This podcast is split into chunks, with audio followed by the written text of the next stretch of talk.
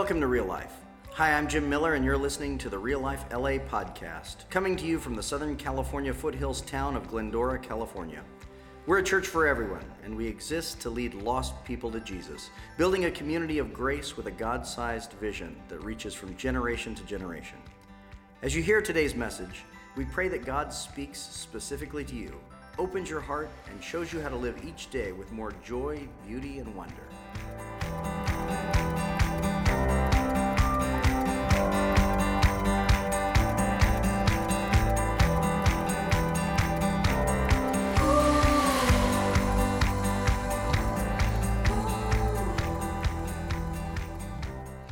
Life Church. It's Pastor Jim. It's good to be with you again today. Today is Palm Sunday, the day in which we celebrate the fact that Jesus entered into Jerusalem in that last week of his life to celebrate the Passover festival. It was a huge party that day.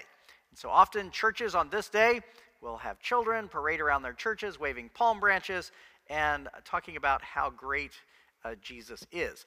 We'll find out as we look at the biblical text today what happened on Palm Sunday was very different than what you might think uh, from all the celebrations that we put on. We'll get to that in just a minute. I do have some good news I want to share with you today. Uh, we had uh, a great story come up in the life of our church this last week. Uh, one of our church members, in fact, one of our board members, uh, led a college student to Jesus this last week, introduced a college student to Jesus who had never before uh, professed a deep faith in Jesus, and now that uh, college student is going to be celebrating Easter in an entirely new way this year. And so we're thankful for that. That, is, that is what we're all about. Real life exists to lead lost people to Jesus, a community of grace uh, with a God sized vision for every generation. So uh, celebrating that and thankful for that. Let's take a minute and pray together. Father, I thank you that you've called us to yourself, that you do continue to reach into the lives of people who have wandered from you, and you call us home. And so I pray for all those out there who are runaways, uh, who are, are not, who do not feel close to you, who feel like they've pushed you away or who are afraid to enter into your presence. Father, by your power, call them back. By your love, call them back. May each and every one of us turn and look in the direction of Jesus as we celebrate Easter this year. Uh, God, I thank you uh, for the power of your Spirit to redeem broken people. Now, may the words of my mouth and the meditations of our hearts be pleasing in your sight. Lord, our strength and our Redeemer. Amen. So, uh, so you got to picture uh, Palm Sunday. Uh, this is the, the Sunday that Jesus went into Jerusalem last week of his life, a few days before uh, he was crucified.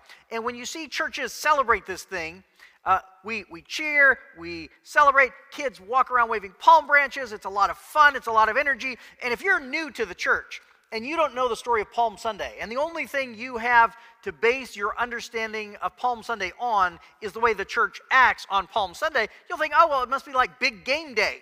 It must be like a homecoming because they, they seem to be throwing a party. Maybe this is the day they celebrate how much they like Jesus because they all seem to be cheering for him. What happens on Palm Sunday is a lot like something that happened uh, in a football game uh, decades and decades ago. There was a football player named uh, Jim Marshall who played for the Vikings, and uh, there was a time in 1964 where he had a career defining game. Now, when he retired, he had all kinds of accolades to his name. He had recovered the most number of fumbles, he had started the most number of times uh, in a uh, in a, consecutively in, a, uh, in the league. Um, he had all kinds of things to his name, but this one event became the defining uh, play of his career. He recovered a fumble when they were playing against the 49ers, and he ran 66 yards into the end zone at the wrong end of the field. He got disoriented, and when he recovered this fumble, he started running towards the 49ers end zone. And when he got to the end zone, he hearing the crowds cheering, hearing the crowds yelling, he threw the, fall, uh, the football into the stands, uh, scoring a safety for the 49ers, right? Scoring points for the other team. Uh, became known as Jim Wrong Way Marshall, was uh, how he was known after that. Now, his team still won the game, and he went on to have a fabulous career, but that is what he's remembered for. Uh, and a funny thing uh, happened uh, for all that. Uh, yeah, there was only, uh, I think, only one other player who had ever done that, Roy Riegels, who did it in 1929. And uh, Riegels sent uh, Marshall a letter after that that said, Welcome to the club. but, but, I, but I wonder about what it must have sounded like inside of Jim Marshall's helmet when he is running towards the end zone, thinking that he's doing what is right. And all the crowds are yelling, You're going the wrong way, turn around. And all he can hear is the noise. And it sounds like they're cheering for him. Well, there's a little bit of an analogy to Palm Sunday there. Because Jesus was going into Jerusalem with plans of establishing a kingdom. And all the crowds on that day were cheering for him because they wanted a kingdom.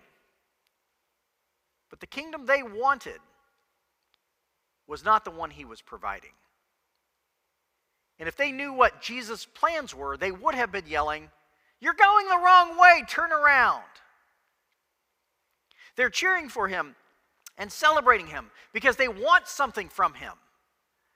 But it's not what he's going to give them. And a few days later, they're going to turn on him. A few days later, the crowds are not going to shout, Hosanna, blessed is he who comes in the name of the Lord. A few days later, what they're going to shout is, Crucify him. And as a child, I was always baffled by this. When I read this in Sunday school, I didn't understand how the crowds could turn so quickly. But when you look at the Passover text and you see what's going on, it will all of a sudden make sense. They wanted a kingdom led by a general who would come in and throw Rome out of power and set Israel free. Jesus came in to establish a kingdom based on humility, a kingdom which surrendered power even to the point of dying on the cross. Jesus taught a kingdom in which one would relinquish worldly wealth and seek to love one's enemies instead of seeking revenge on them. And that was not the kingdom that they wanted. The difference, of course, is that Jim Marshall was confused and running was uh, in the wrong direction. Jesus knew exactly what he was doing. It was the crowds who were confused. But on Palm Sunday, just realize the cheering is all wrong. The cheering is all off. Let me show you what I mean. Look in your Bibles at Matthew chapter 21, starting at verse 1. We're going to read this passage in which Jesus goes into Jerusalem. And the people celebrate the Passover festival, which was an annual holiday that they celebrated every year. They're not just doing this for Jesus, they would have had this party anyway. But Jesus goes into Jerusalem on the date of this big Passover party. Uh, this is Matthew t- chapter 21, verse 1. Listen to the word of God. As they approached Jerusalem and came to Bethphage on the Mount of Olives, Jesus sent two disciples, saying to them, Go to the village ahead of you, and at once you will find a donkey tied there, with her colt by her. Untie them and bring them to me. If anyone says anything to you, tell him that the Lord has need of them, and he will send them right away. This took place to fulfill what was spoken through the prophet. Say to the daughter of Zion, See, your king comes to you, gentle and riding on a donkey, on a colt, the foal of a donkey. The disciples went and did as Jesus instructed them. They brought the donkey and the colt, placed their cloaks on them, and Jesus sat on them. A very large crowd spread their cloaks on the road, while others cut branches from trees and spread them on the road. The crowd that went ahead of him and those that followed shouted, Hosanna to the Son of David! Blessed is he who comes in the name of the Lord! Hosanna in the highest! When Jesus entered Jerusalem, the whole city was stirred and asked, Who is this? The crowds answered, This is Jesus, the prophet from Nazareth in Galilee. Now, the first thing we have to understand about this is what's going on at Passover. Passover was an annual holiday that they had celebrated for 1,500 years ever since Israel had been set free from slavery in Egypt. Every year, they had an Independence Day party, just like we have the 4th of July. And they remembered God overthrew Pharaoh and set us free. God loves for his people to be free. That's their Independence Day. That's Passover. It's called Passover because when they were, in, when they were slaves in Egypt, there came a day where Moses said to Pharaoh, Let my people go. And Pharaoh said, No and God's Spirit passed over Egypt, hence Passover. And all of the firstborn of the Egyptians died. And this threw Egypt into chaos so the Israel, Israelites could run free into the wilderness in pursuit of their homeland.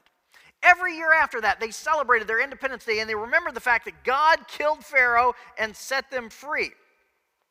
Um, now, what, what's uh, uh, happening here is that inside Jerusalem, uh, Rome, now, Rome rules over Israel, and inside Jerusalem, Rome has set up a puppet king, King Herod. And the Jewish people hate King Herod. They want to be free from King Herod.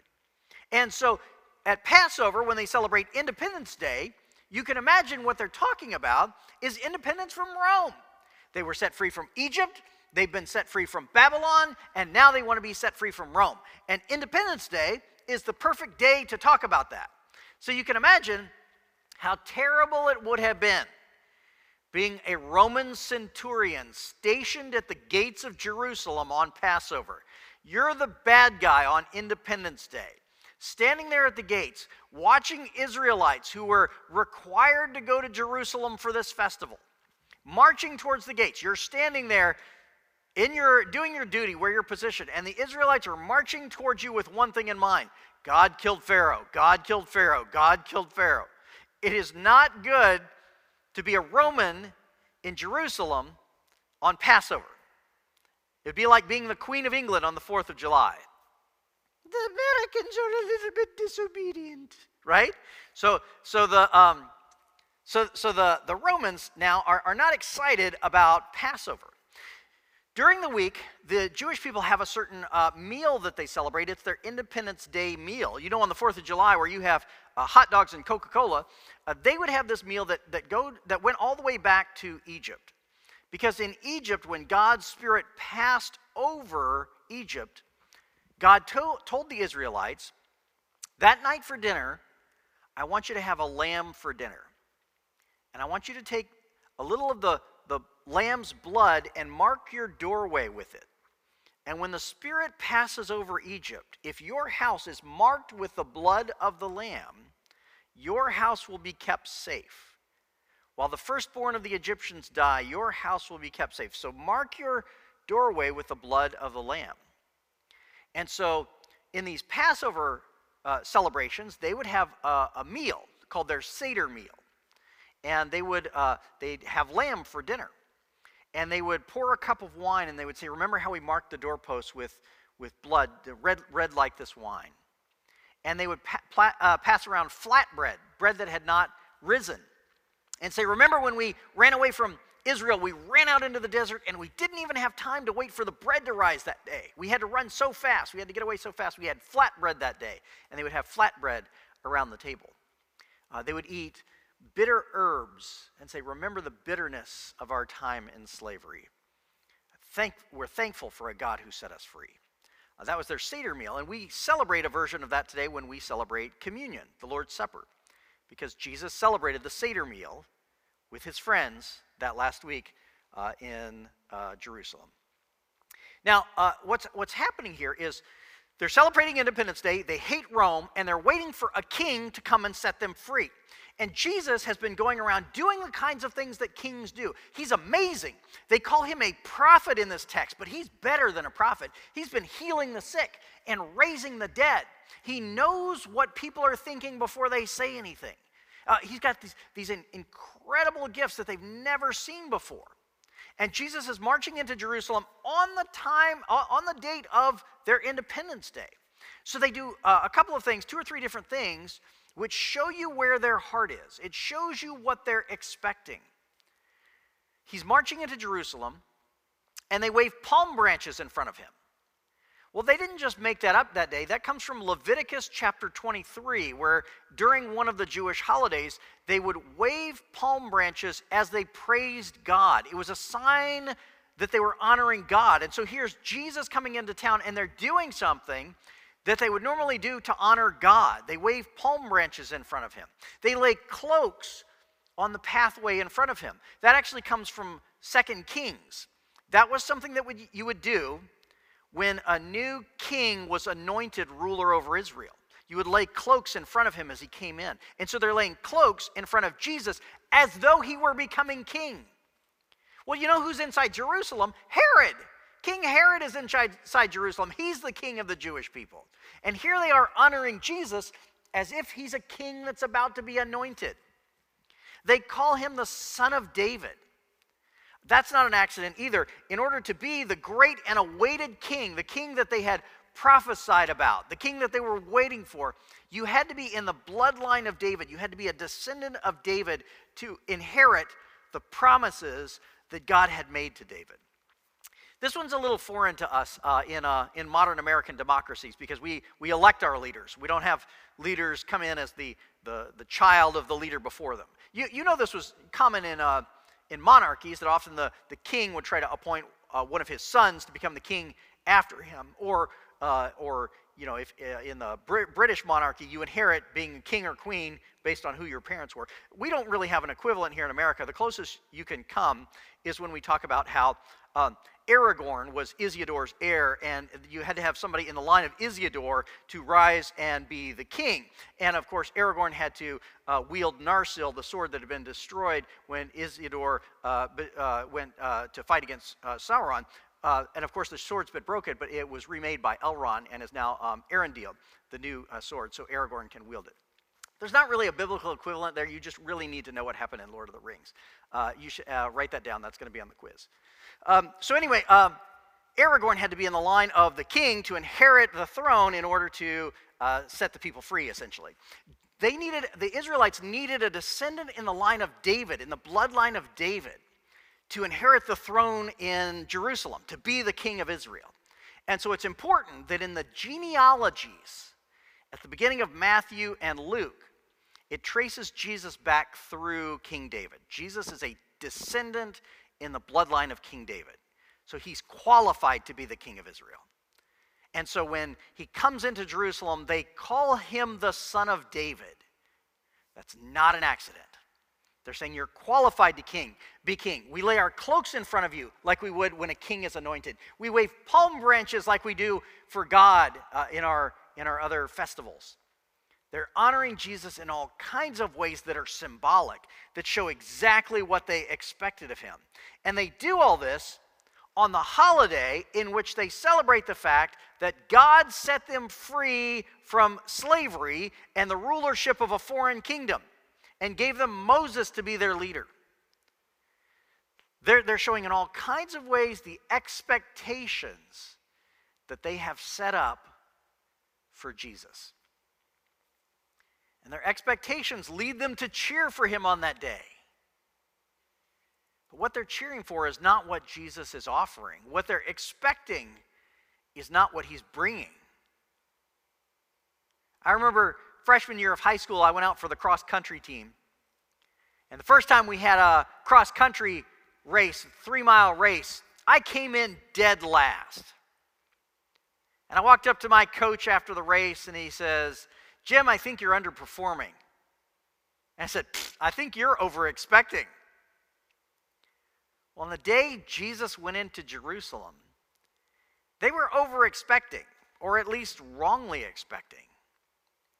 They wanted something completely different than what Jesus had to offer them. This is confusing when you come into Palm Sunday here in modern day America and you watch the kids wave their palm branches and we sing loud and we're so thankful for Jesus. Palm Sunday is actually a little bit embarrassing. It's the date that humanity got it wrong. When Jesus invites us into his kingdom, he never forces anyone into it. He never seeks to take power over other people. This is a message that the modern American church has lost. When we seek to follow Jesus, we do not seek to take power over people who are not Christians and force them to act as though they were. That is not the way of Jesus, that is the way of Rome. The way of Jesus is to seek to reach one heart at a time in love and to give our lives away in service so that people might know the God who loved us enough to serve us. To take up the, the servant's hand towel and wash his disciples' feet, though he was God of the entire universe. Christians are not invited into a kingdom in which we take power over other people. That is not the gospel. That is not our calling. That is not what we are permitted to do. Christians are called to surrender in love, to bring about a kingdom which extends to the ends of the earth, one heart at a time, because we love people in Jesus' name. Before we go cheering for Jesus, consider what our expectations for him actually are. If we're expecting him to give us power and to put us in charge, to put down the people that we think might be a bad influence on us, that's not what he offered. If you're expecting to surrender your life to him and let him use your life in grace, then you're on the right track. Consider your expectations here. Now, it's not that Jesus doesn't have power over the universe. He absolutely does. Everything is in his hands. He absolutely has power over the universe. And it's not that he doesn't empower his followers. He does empower his followers in amazing ways, just not necessarily the ways that we at first cheered for. Think about the power that God actually has given to you and I. Through the course of the pandemic, over the course of the last year, I've gone and helped at pantries almost every week where we give out groceries to people who are driving through the line. They don't have to get out of the car, so we're distance from each other. They pop open their trunk, and we put groceries in their trunk so they have enough food to eat for the week. And as they drive by, we'll, you know, they'll roll down the window a little bit and we'll pray uh, from, the, from outside the car over the person who's going through the line. I actually got to pray with a guy who decided to follow Jesus for the first time this last year. Um, his business had gone uh, through a, a, a just catastrophe right at about the time he had started praying and saw God blessing his business as he prayed. Uh, the, the pandemic hit and his business was in trouble. And uh, he had never actually decided to follow Jesus before. He didn't know who he was praying to, he was just reaching out in the darkness. And God responded to that prayer. And anytime we reach out to pray to God, God is eager to respond to that prayer.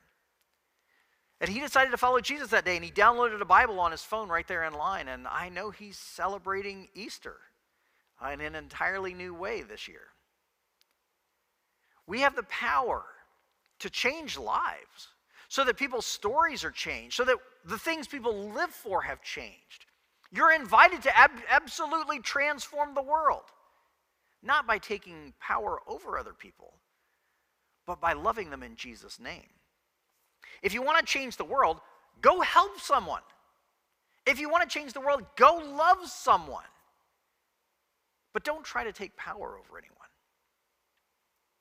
Um, think about um, the, the power that you have this week to invite someone into the life of the church and into the life of faith next week on Easter. Easter is a great Sunday in which to invite people to church. A lot of people are open to considerations of church uh, on Easter who have not been to church in a long time. And you have the power to be a voice in their lives that points them towards Jesus.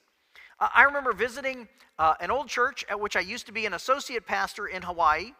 And uh, I remembered that there was a woman who had started going to that church when I was an associate pastor because I met her and I invited her to church and she started going. And uh, she had come out of a terrible church experience. She had been burned by her previous church, didn't want to go back, but I invited her to that church and she started going to that church. Well, when I moved away to move out to California, when I left Hawaii, I thought, I don't know if she's going to stick. I mean, she came to this church because I invited her and I'm, I'm taking off. I don't know if she's going to if she's going to stay here. But I, I, went back there on uh, vacation uh, at one point, and pre-pandemic uh, on, on vacation, and there she was, still attending that church. And I realize now that that invitation and that connection that we had once shared has become a part of her storyline, a part of her story in which she turned her way back towards Jesus.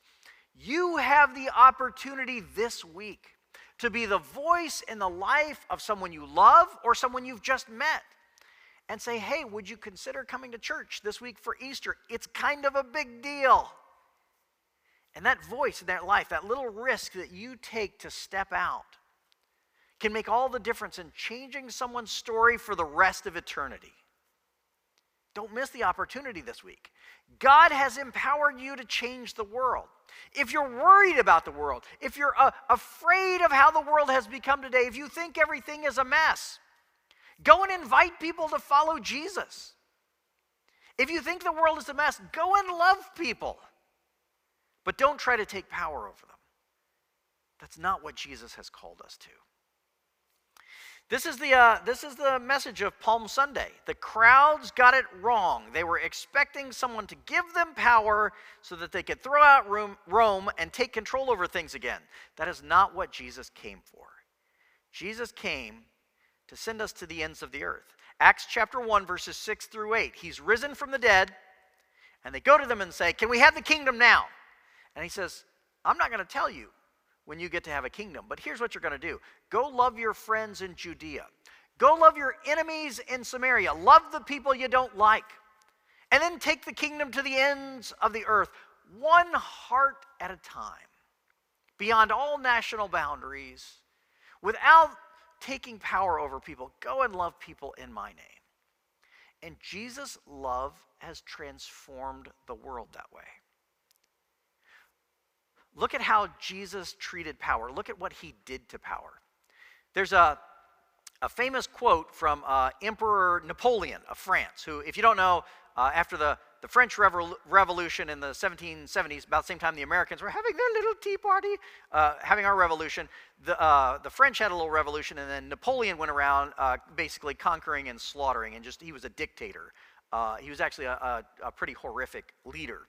Um, and he there's a quote that is attributed to him. I cannot find out for sure if he actually said this or if somewhere in history somebody made this up and attributed this to this to him. But as far as we know of, this came from his mouth. Uh, and and here's uh, here's what he presumably said. He said, uh, Alexander, Caesar, Charlemagne, and myself have founded great empires. Right, Alexander of Greece, Caesar of Rome, uh, Charlemagne of France, all these great dictators of history have uh, founded great empires. But upon what did these creations of our genius depend?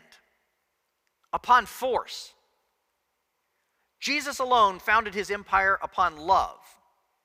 And to this very day, millions will die for him. It's actually 2 billion in the world today. I think I understand something of human nature, and I tell you, all these were men, and I am a man. No one else is like him. Jesus Christ was more than man. Across a chasm of 1800 years, Jesus Christ makes a demand which is beyond all others to satisfy. He asks for the human heart. He will have it entirely to himself. He demands it unconditionally. And forthwith, his demand is granted. In defiance of time and space, the soul of man with all its powers and faculties, becomes an annexation of the empire of Christ. All who sincerely believe in him experience that remarkable supernatural love towards him. Time, the great destroyer, is powerless to extinguish the sacred, sacred flame. Time can neither exhaust its strength nor put a limit to its range. Whether Napoleon said that or not, the claim is true. The great dictators of history, great quote unquote, dictators of history, have built their empires upon force. Jesus took up the servant's towel, surrendered in humility to, the point of death on a cross. When the Bible says he could have called down legions of angels to protect him, he surrendered to the point of death on a cross. So that when you and I believe in him, his death on the cross takes all of our sin and all of our brokenness, all of our guilt and all of our shame, and it goes to the cross with him. When you believe in Jesus, you are absolutely forgiven because all of your brokenness is transferred onto his cross, and there it dies. There it gets what it deserved. You no longer carry any of the guilt for anything you've ever done wrong. Just like if you owe money to somebody and I go and pay it for you, you no longer owe them money, though you've done nothing to deserve that. If somebody goes and pays it for you, you've done nothing, but you are now no longer indebted. When you believe that Jesus died on the cross for you, you stand in front of God absolutely innocent and that's what he wants for you today. He wants you to step across that line and say, I am going to follow Jesus. I do believe in Jesus. I can't do this on my own. I need him. He's never going to force you into that decision. He will absolutely let you make your own choices to the end of this life. He only wants to love you.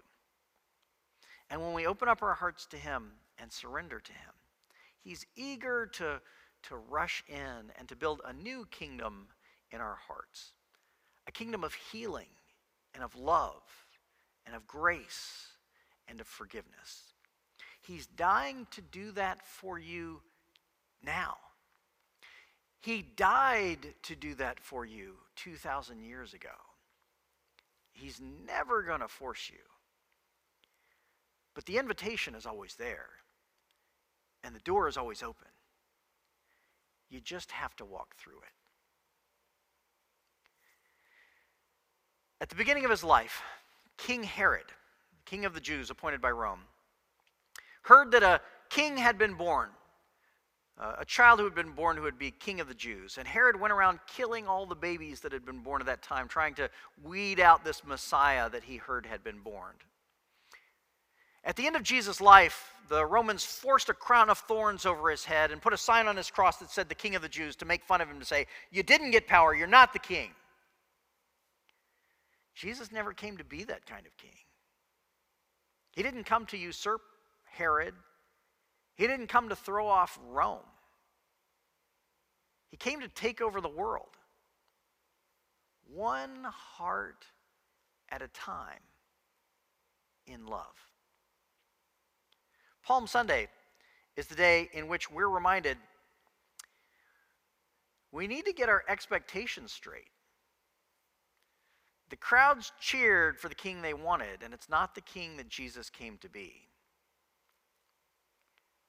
Who are you cheering for today?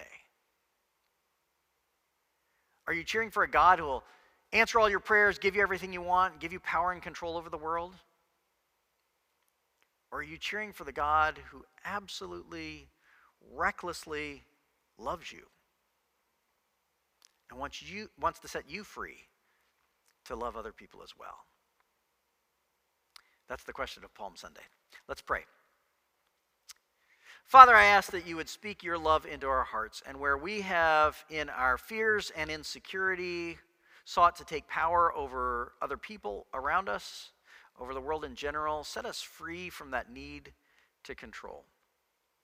Set us free to surrender to you with open hands and open hearts, to place our lives in your hands, and to trust that your will is best. Teach us to love our friends and our enemies the way you love all of us. And as we love, may we point the world towards you, Jesus Christ, in whose name we pray. Amen. God bless you. I'll see you for Easter. Thanks for joining us today. Now, will you help us welcome others to real life? Share our podcast or find us on Instagram or Facebook at Real Life LA. If you'd like to become a supporter, please visit reallife.la and tap Give to help us welcome everyone to real life. God bless and have a wonderful day.